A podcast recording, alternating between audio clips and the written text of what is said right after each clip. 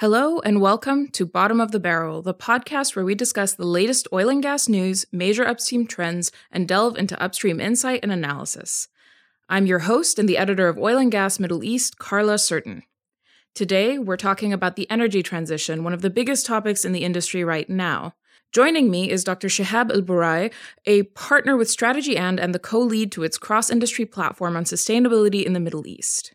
He works with major energy players across the MENA region with a focus on redesigning strategy, policies, governance structures, and regulatory frameworks to help navigate the shift towards renewables. Thank you so much for joining me today, Shihab. Thank you, Carla. It's a pleasure to be here.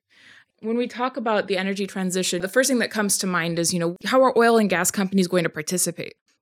I think the key thing, uh, Carla, is we have to realize that this uh, transition is happening and the landscape is changing.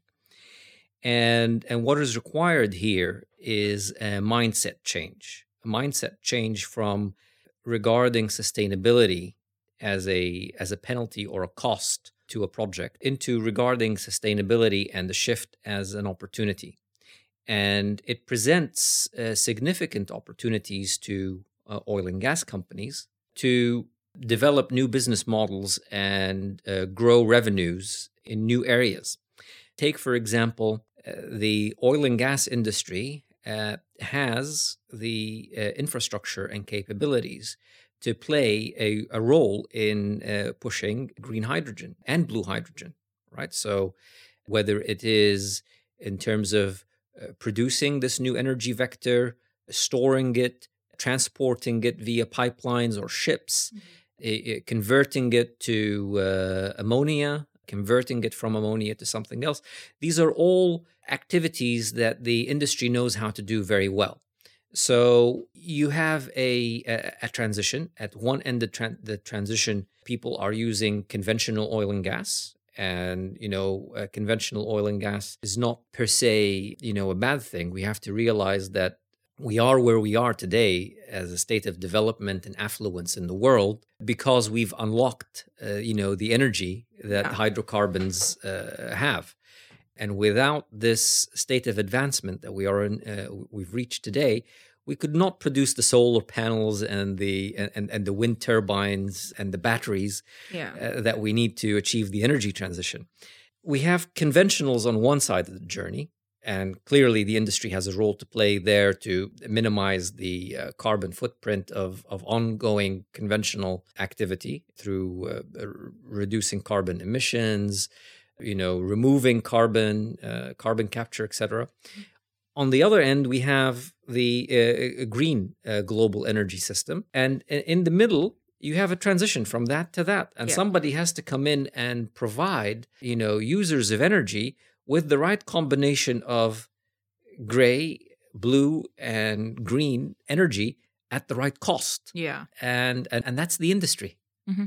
And that's the thing, right? There is some sort of perception oil and gas bad, renewables good, separate the two. When sure. in fact, like you're saying, the expertise of the oil and gas industry and its suppliers and its contractors in order to shift towards renewables. So they're sort of inextricably linked, in my opinion, I think. Um, and, you know, as you're saying, if we're going to transition, we do need that expertise. When we're looking at, you know, how do we make this transition? How do companies succeed in you know, having a cleaner energy mix from their own production side and from the national level as well, you know, having a cleaner energy mix, what are the strategies that can help them successfully navigate this transition period?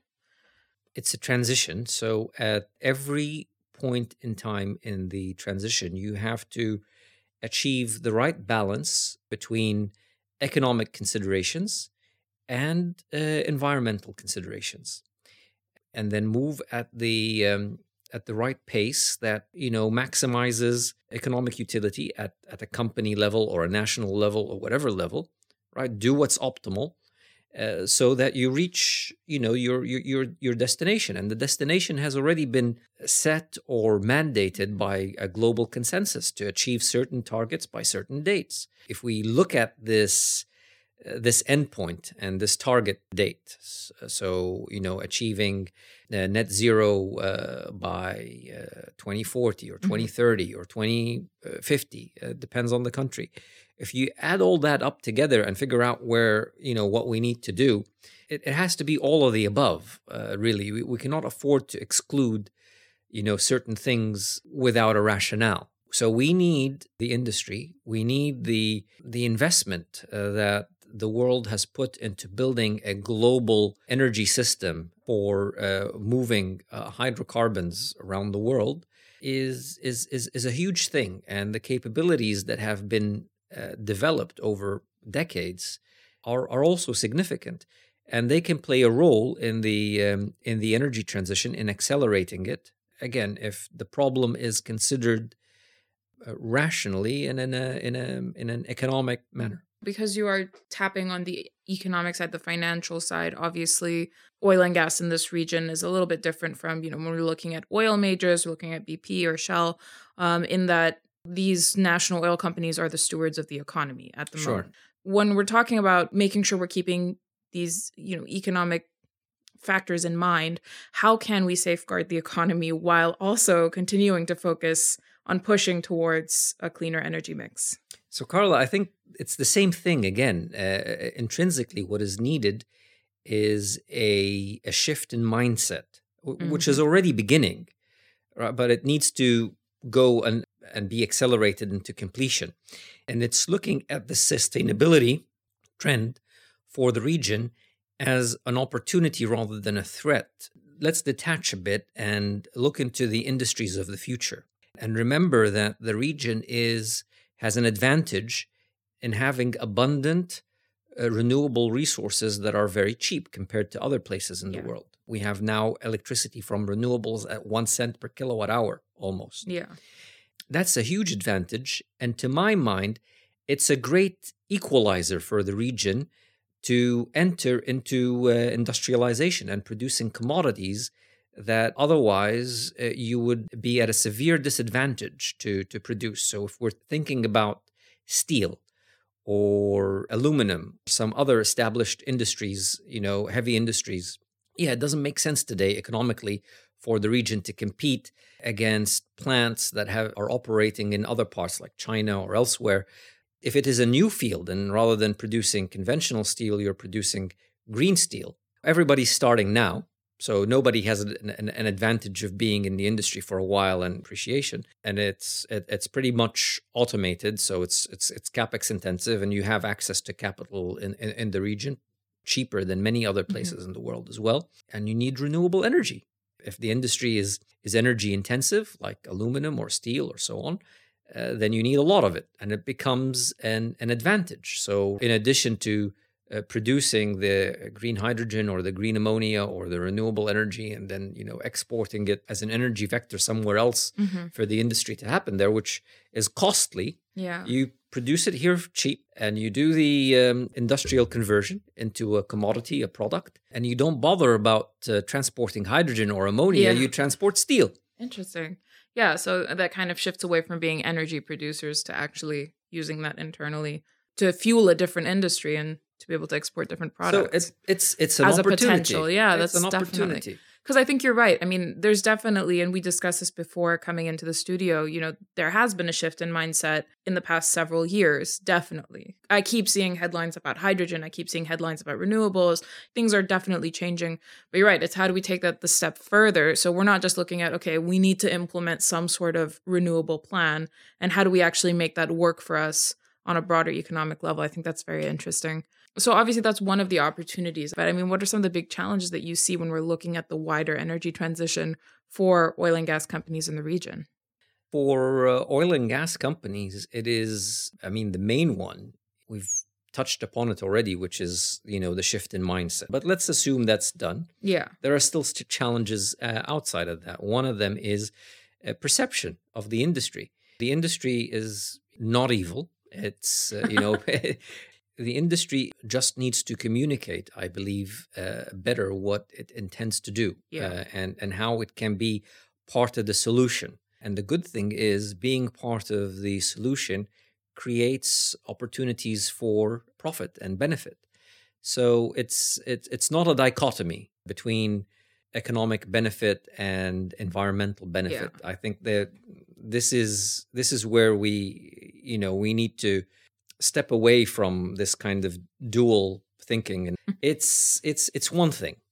Yeah. And it's like you said it's about finding the opportunities that lie in between those two points which are not on the opposite ends of a spectrum. Yeah. They can work together. You did also mention uh, even on an, a global level we do have targets. We do have sort of a framework for you know the energy transition what targets we need to hit by a certain date. Looking at the regional level and maybe even country level you know how do state policies fit into the energy transition and how do they inform change uh, at the company level? So in the region i think there have been initial moves right? So national renewable energy programs announcement about hydrogen and so on. But i think fundamentally there needs to be a step back and a, a, reassessment of the national development agenda, industrialization agenda, development agenda, with a sustainability lens put in the right way, taking into account this, uh, you know, global trajectory. And, and, you know, the train has left the station already on, mm-hmm. on, on this. There's no, you know, there's no doubting that. So taking that into consideration, how do you develop your um, national plans to take the most advantage out of that. Now, we've touched a little bit about industrialization, but imagine other opportunities that you have, for example, in uh, logistics and uh, transportation. If the region has access to cheap renewable resources, low carbon or zero carbon uh, energy, it can be a zero carbon, low carbon uh, logistics hub for mm-hmm. the world. If we l- use the fact that we have cheap renewable energy and you know think a little bit about mobility and urban life differently, uh, look at opportunities for uh, zero waste, so also recycling and you know the circular economy, our cities can become uh, sustainable uh, mm-hmm. places to live and work and attractive to all sorts of economic activity. So there are many, many opportunities, mm-hmm. and and and I think having a um, a, re-examination of the social and economic development agenda at a national level from a sustainability angle is overdue. The um, other thing that we need is a uh, a systematic way of looking at sustainability and bringing sustainability into uh, re- return uh, you know calculations. So how do we quantify trade-offs and the benefits uh, and arrive at optimal uh, solutions given where we need to head? So i think all of these things need to come uh, together to provide data-driven rational policy making I think there's a lot in there about the opportunities, about the potential, about where we need to go where are we now as a region on the scale of moving towards hitting our energy transition goals? We've taken major steps. Yeah. Right. So uh, I think there's no there's no denying that. We uh, see that I think most clearly in the uh, renewable energy tenders that we've seen in the region, right? And you know, breaking world record after world record in in in, in renewable electricity prices we're we're pretty much you know near the one cent per kilowatt hour threshold now which was unimaginable you know only a few years ago. So we have that. We've also seen you know announcements around uh, hydrogen and actions actually around hydrogen. So we've seen neom with a huge mega project uh, announced in saudi arabia. We've seen abu dhabi and adnoc and uh, you know uh, many stakeholders in abu dhabi actually come together and form a, a hydrogen council for abu dhabi with with with plans to proceed there. Uh, we've seen pilot projects uh, on hydrogen in Dubai. We've seen Saudi Aramco ship, shipping uh, blue hydrogen to uh, to Japan. There are actions on many many fronts.